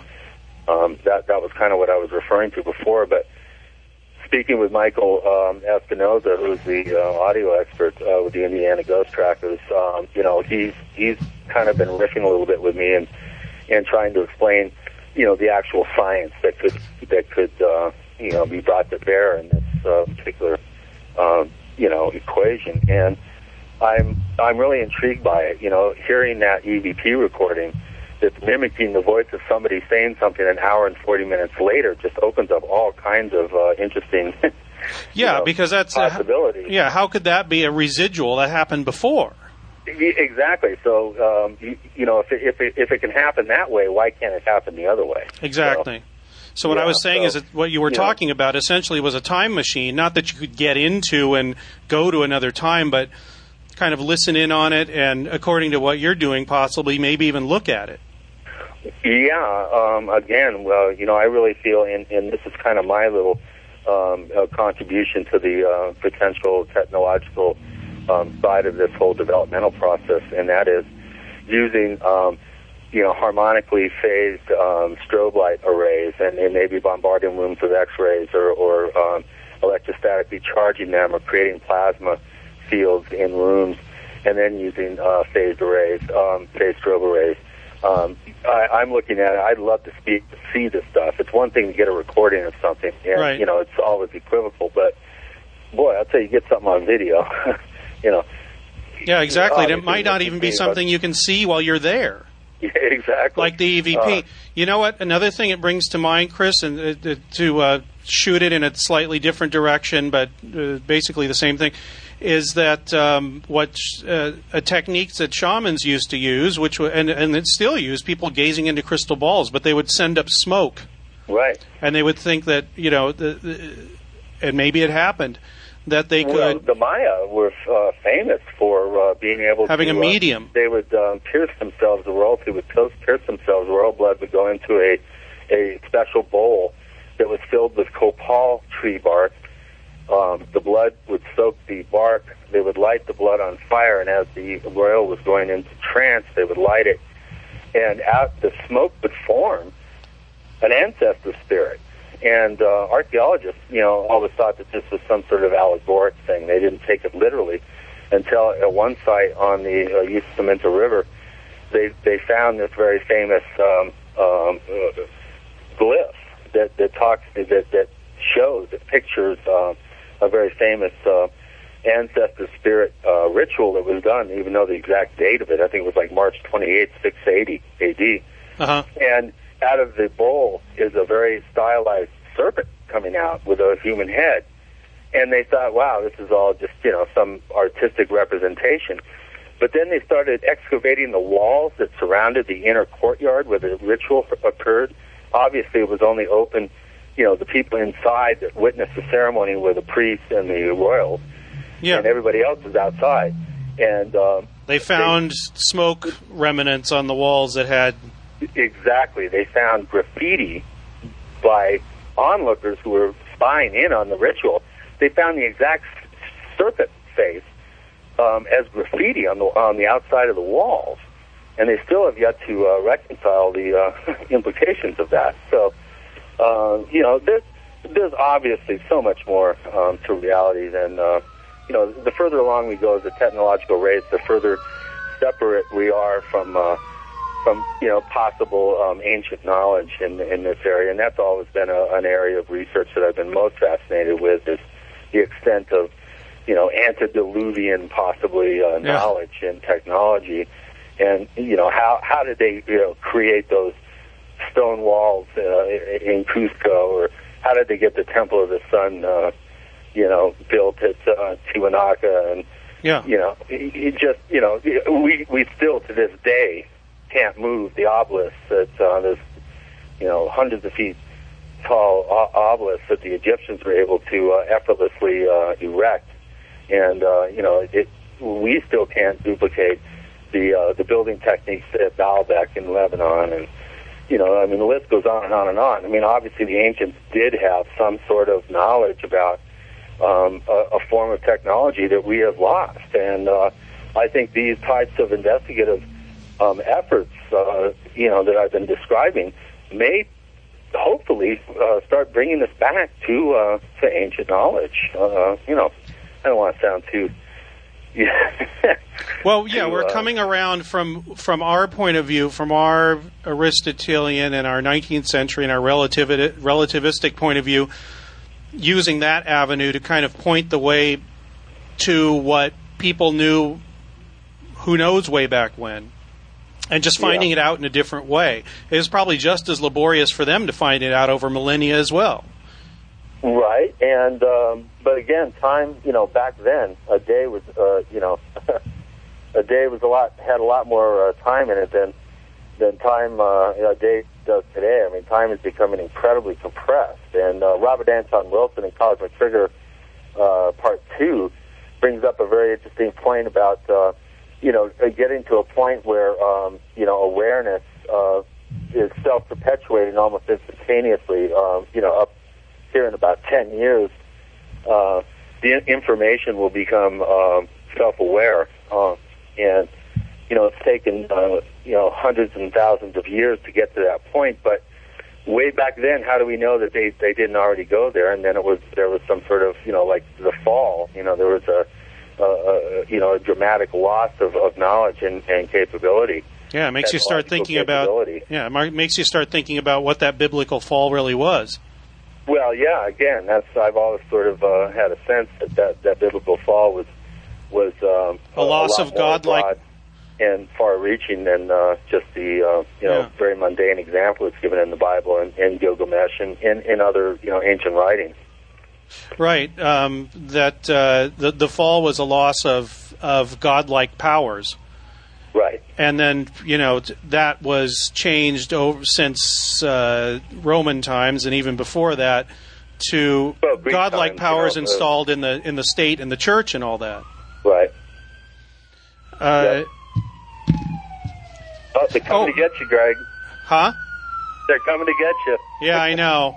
It seems like every t- every time Turn I do every time I do a show, I get at least four or five um, sirens going by. We're at a we're at a kind of a busy intersection, and if I don't keep the window open, it gets really hot in here, and it screws Yeah. me up, and it screws the equipment up. You know, one other thing that comes to mind when you talk about uh, we talk about a medium to um, manifest whatever it is that's unseen or not time bound or whatever was an experiment done by um, uh, Paul Devereaux, I think, Right. based on some. You probably have heard of this too, based on some uh, information he'd gotten from uh, studying the Druids, I believe, and those beehive, uh, what they call uh, burial mounds, but they. He's his idea is not used for burial at all. They were and they were used for um, ceremonies because they found out by putting an oscilloscope in there, they could send set up a standing wave at like a middle E or something like that. A standing Right. wave within these in these uh, beehive shaped. I don't know. They're like 50 feet tall and maybe 100 feet around uh, mounds inside. And uh, if they if you burn a fire in there, apparently the smoke will separate into sheets in between the places where the uh, where the nodes of the sound are Wow. Which means that you could, since that's a middle E or you know a E below C or something like that, it's perfectly within the range of human voice. So if you could get enough people chanting at the same time and set up a standing wave with this smoke, you could use that smoke as a as a div- divination tool, and that's that was his theory about it. I've heard about it, and I heard about this like ten years ago, but I've never been able to talk to Devereaux directly about it or find out more about it. Well, it's kind of reminiscent of the uh, you know Bruce Cathie and and and the Earth Grid and and uh, the, the Right. geomancers and and the fact that uh, the bluestone um, megalithic sites uh, like Stonehenge and and others uh, tend to tend to occur at, at specific nodal points, uh, ley lines, if you will, or or um, you know the Chinese would have a different uh, interpretation of, of of the energy grid that Yeah. exists in nature and you know, I mean, it was said that Merlin was able to talk into, uh, you know, into a standing stone and then transmit his voice down this grid to, to a, you know, another wizard or adept at, at another site and be able to communicate with them. Uh, and, and that, you know, I mean, it sounds like, you know, a fairy tale or something to, to the average person, but if you really start to do your research and you start to realize that, that there are um, you know, Tesla was able to stick a rod in the ground with a with a light bulb on it and be able to light it up with just the uh, the Right. individual energy. That came to mind immediately when you mentioned communicating with through the Earth, because we've had uh, Joseph Farrell on, and uh, more specifically Sesh Heri, who wrote a great book called um, uh, "Wonder of the Worlds," and we it, uh, one of the main characters in it is Tesla. But we got off into you know not just talking about the book, but about what Tesla did, and he said that he'd found he'd found where energy flows in the earth and what channels it takes, and he was he, he was trying to get people to understand that he was able to use that to uh, transmit power or Right, messages or whatever. Back at that point, uh, with the you know the onset of the uh, the large oil companies, Standard Oil and what have you. I mean, they didn't want to hear about free energy back. Well, it was even uh, before like They don't want to hear about it now. Yeah, it was George Westinghouse saying, "Well, how are we going to charge for power if people could just stick a rod in the ground and take take it out?" Exactly. So, you know, it's funny, you know, I live here in Arizona and you go down to Phoenix and you'd think out of all the places on the planet that would should be covered with solar panels, there's hardly a solar panel in sight anywhere you go in Phoenix. It's like, what's up with that? You know? Yeah. kind of like the forest for the trees, you know what I mean? Yeah, exactly.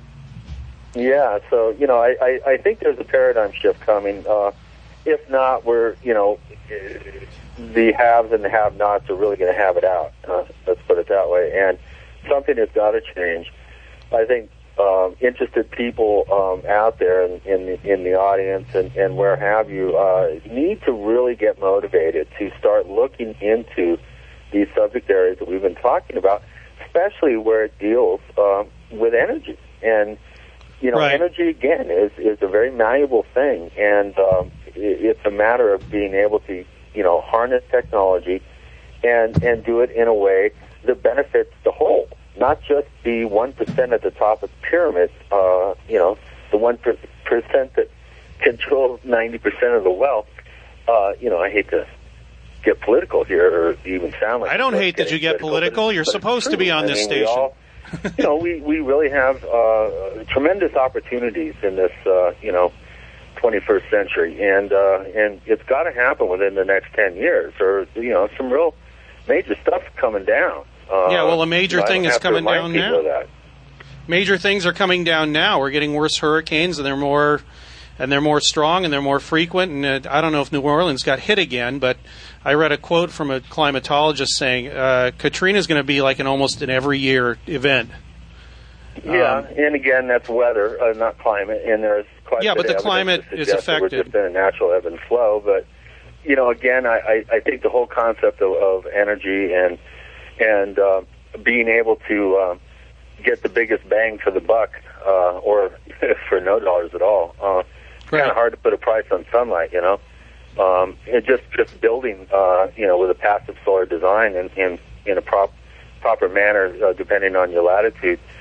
Um, you know, I, I, I built uh, tire houses that at 40 below you could you could uh, heat the entire house um, with just the pilot lights on your stove and your water heater. Uh huh. Um, yeah, I mean, there's ways to maximize the potential, shall we say, without you know uh, raping the planet for its um, you know its natural resources, that uh, especially you know petroleum-based uh, resources that you know everybody's going to war over and, and killing each other over. It's uh, ridiculous. We need to uh, you know we need to find a better way to um, you know meet the energy needs of an emerging third world in China and, and other places, and, and we really need to, uh, you know, get out of our own profit motive um, and really uh, start doing the right thing for the for the whole. It's funny that you say we because there's always an us and them thing. The, the people in control and the rich people against everybody else. Well, so how do you how can you to we, reconcile you that? know, it's we're we're all part of the same uh, closed system here, and Yeah. you know whatever you do is going to have repercussions. It's going to bounce around in this uh, blue marble floating in space. So you know y- w- w- we really have to work together. We have to get out, you know um, beyond our you know profit motive agendas and and really do the right thing for uh, for the whole, um, as opposed to the uh, you know the agenda of the few. Right.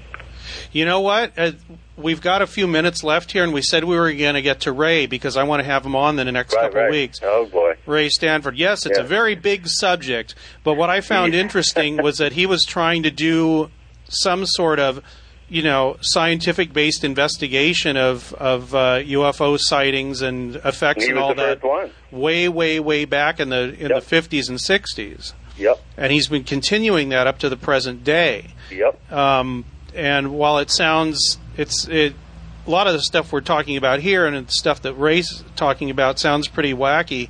When you get down to brass tacks and find out what he he was trying, he is trying to do and has done, um, is something that for some reason is is horribly ignored. Well, he's kind of been in a self-imposed exile. He's, um, to be honest with you, Greg, he doesn't really. Um, he's not quite sure. He hasn't reconciled himself to uh, to figure out whether uh, the public really has a need to know some Why of not? the things that he's been able to to um, analyze and, and uncover and discover in terms of uh, the UFO phenomenon, how these craft are, um, uh, you know, what energy um, they're using, how they're harnessing uh, particular energies, um, the actual um, physical science behind uh, the propulsion systems. Um, he's been working 25 years analyzing um, his 59 films that he's uh, taken of UFOs. Um, Ray is very, very sensitive. Um, Edgar Cayce's family um, in the early 60s uh, were convinced that he was the next Edgar Cayce. He turned his back on that and went into uh, nuts and bolts, uh, you know, data, hard, hard data, and hard uh, scientific investigation of the UFO phenomenon. And because he is very sensitive, he's able to pick up on the energetic, uh, the magnetic field, uh, if you will, of objects when they're nearby, and he's able to grab his, uh, you know, fully loaded and ready um, film camera, and we're not talking video, uh, run outside and get films. And he's gotten four films, for instance, out airliner windows. Um, Yeah. Two of his best films were taken um, at 30,000 feet, including one sequence uh, over Mexico where an object came down from a mothership and came very close to the plane, and the optical effect of the of filming the magnetic field collapsed the horizon. Uh, you know, on the other side of the the object that was down 10,000 feet below the plane, it optically collapsed the horizon because of the strength of the magnetic field. If you know anything about science, you'll know that you can uh, analyze that uh, particular uh, sequence of film and come up with some amazing uh, data. I wonder why it didn't to, uh, wreck the plane. Huge. I wonder why that didn't wreck the plane. Uh, good question. It all happened within two or three frames. Uh, it, it was very quick. Uh-huh. Uh, it looked like a Gemini space capsule, actually, he said. and I, I've seen a still photograph of it, and uh, these objects actually are, are fairly common. Uh, generally, they're associated with water. Uh, there's a famous sighting uh, uh, in Jutland uh, where these objects were seen uh, uh, entering and leaving the uh, one of the fjords up there. Uh-huh. Uh-huh.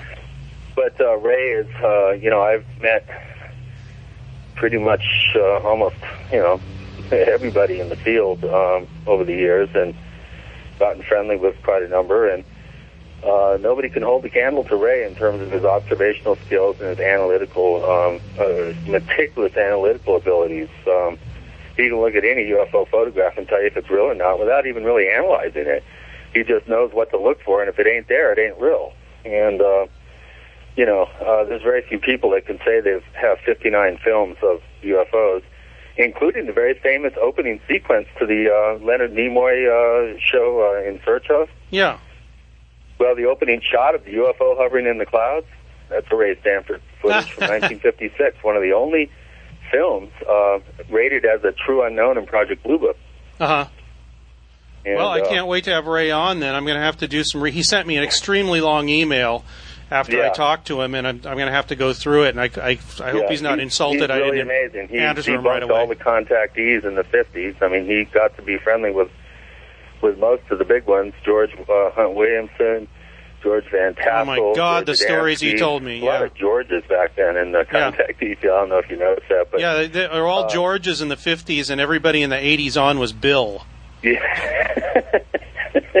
Bill Hamilton, But, Bill you know, English, Bill interesting. Out of all the contactees, Daniel Fry, all those guys. You know, the one that he thinks may have been the real, the one, Da- um, uh, Truman, Truman. Bethurum, yes. and Aura Rhanes, the little diminutive, like four. I think she was like four foot eight inches tall. yeah, she, lo- she looked like a beatnik chick. Yeah, yeah. who who had a medallion made for him before she left by a jeweler uh, in the local town uh, near where Truman lived, and um, had this guy build uh, make this medallion as a going away present before she left on her uh, her ship with her 32 crew members. You know And, what? I uh, never got around to asking him about uh, Orfeo Angelucci, Who, actually has a huh? Uh, who? Orfeo Angelucci. It rings a bell, but you got me on that one actually. Oh well, he's one of the few few uh, contactees that that uh, maintain a decent uh, uh, reputation because it doesn't seem like he was really out to make a profit or anything like that. He seemed like genuinely mystified as to what was Right, going yeah, on to with him. same, And yeah, Wa- was Andalucci was he the Spanish uh, one? That, no, no, Spain? no. He was he was he, he he was in the United States. He actually lived in Glendale, Glendale, California. Huh. and uh, uh, in the uh, flying saucers, modern myth of things seen in the skies by Jung, he was actually cited as somebody that that Jung thought had some validity, at least from where he was coming from, Okay, as that's somebody. where I've seen the name. Yeah, Yeah, as somebody that had a book. I recommend it to all your listeners. yeah true true mystical experience that that had um, archetypal and historic underpinnings. Right. So I didn't mention him to Ray because the stories he was telling me were just so great, and most Yeah. of the contactees he he just proceeded to chop them all to ribbons except Oh, for Bethurum. Well, Adamski uh, even got so embarrassed being around Ray and his twin brother that he actually showed him his photographic uh, studio where he hoaxed all his shots. yeah, he told me that Yeah. up, up there in Palomar. The the famous one of the mothership and then the little glowing orbs around it. Yeah. that, that that's uh, you see all over the place. Uh, Ray Ray was uh, actually shown how he got the objects to glow. And, yeah, it was uh, radium paint. yeah, with with radioactive paint. Yeah. no wonder Adamski died fairly young. oh man, Chris? and, and Ray does do a a really uh, amazingly accurate. Uh, I don't know Adamski listeners out there's impersonation? Heard, uh, recordings of Adamski. I just Ray played one them. I just He played could- one before we came on the air. Oh yeah, yeah. Ray can do a mean Adamski. He's Yeah. got the, the you know the, the Polish uh, accent down cold. It's actually quite frightening. Chris, we've run out of time. Do you want to uh, hype anything right before we go, like well, the uh, TMV to side? Remind everybody out there that I am uh, coming out with a book this spring on Adventures Unlimited Press, uh, and uh, uh, who actually uh, published one of Greg's books. Uh, you know the the uh, Wake uh, up down there. uh, middle anthology. Um, anyway, it's called Secrets of the Mysterious Valley. It's going to have uh, the salient points from the first two books, and then a complete section of new material. And um, you know, I do again. If you're interested in the haunted uh, uh, uh, investigative material that I was talking about, do go to deadwhisper.com. It's one word, dead as in as a doornail, whisper.com. And um, if you'd like to get more information about my uh, work, you know, TMV, the Mysterious Valley, the initials TMV.us is my uh, my website. And uh, my email address, if you have any questions, is uh, my initials, Chris O'Brien, C-O-B, C-O-B, at tmv.us. So, Greg, it's always a pleasure, man, to be on your show. It's my favorite show to do. Uh, you're by far the best uh, most up to speed uh, host out there doing uh, doing the work in the trenches here with people like myself, and it's always a pleasure to be on. And I really do appreciate the opportunity to share all this stuff with uh, your listeners. Well, I can't say anything better than back, uh, uh, better than that, except right back at you. And thanks so much for Cool. being on again.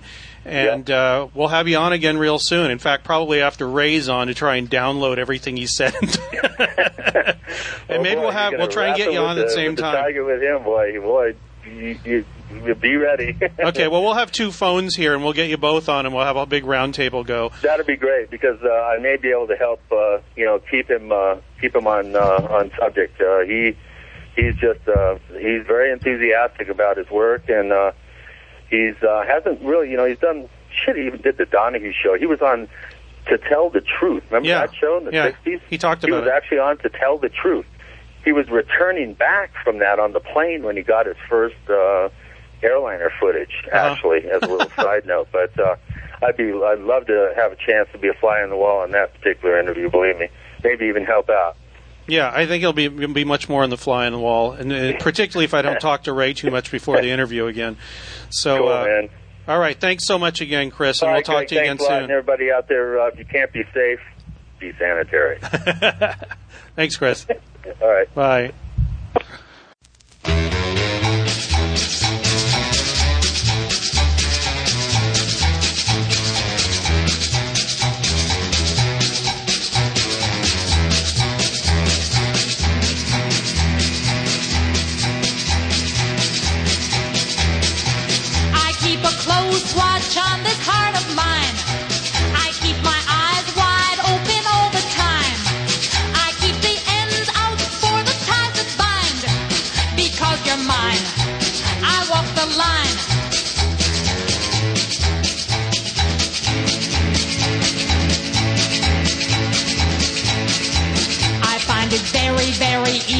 To be true. I find myself alone when day is through. Yes, I'll admit that I'm a fool for you.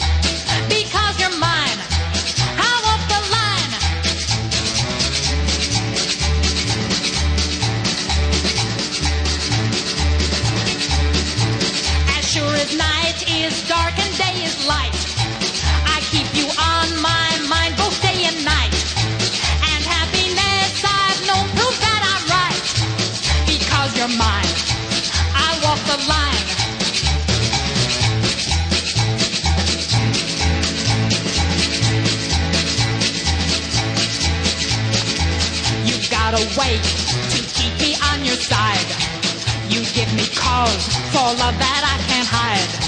For you, I know I'd even try to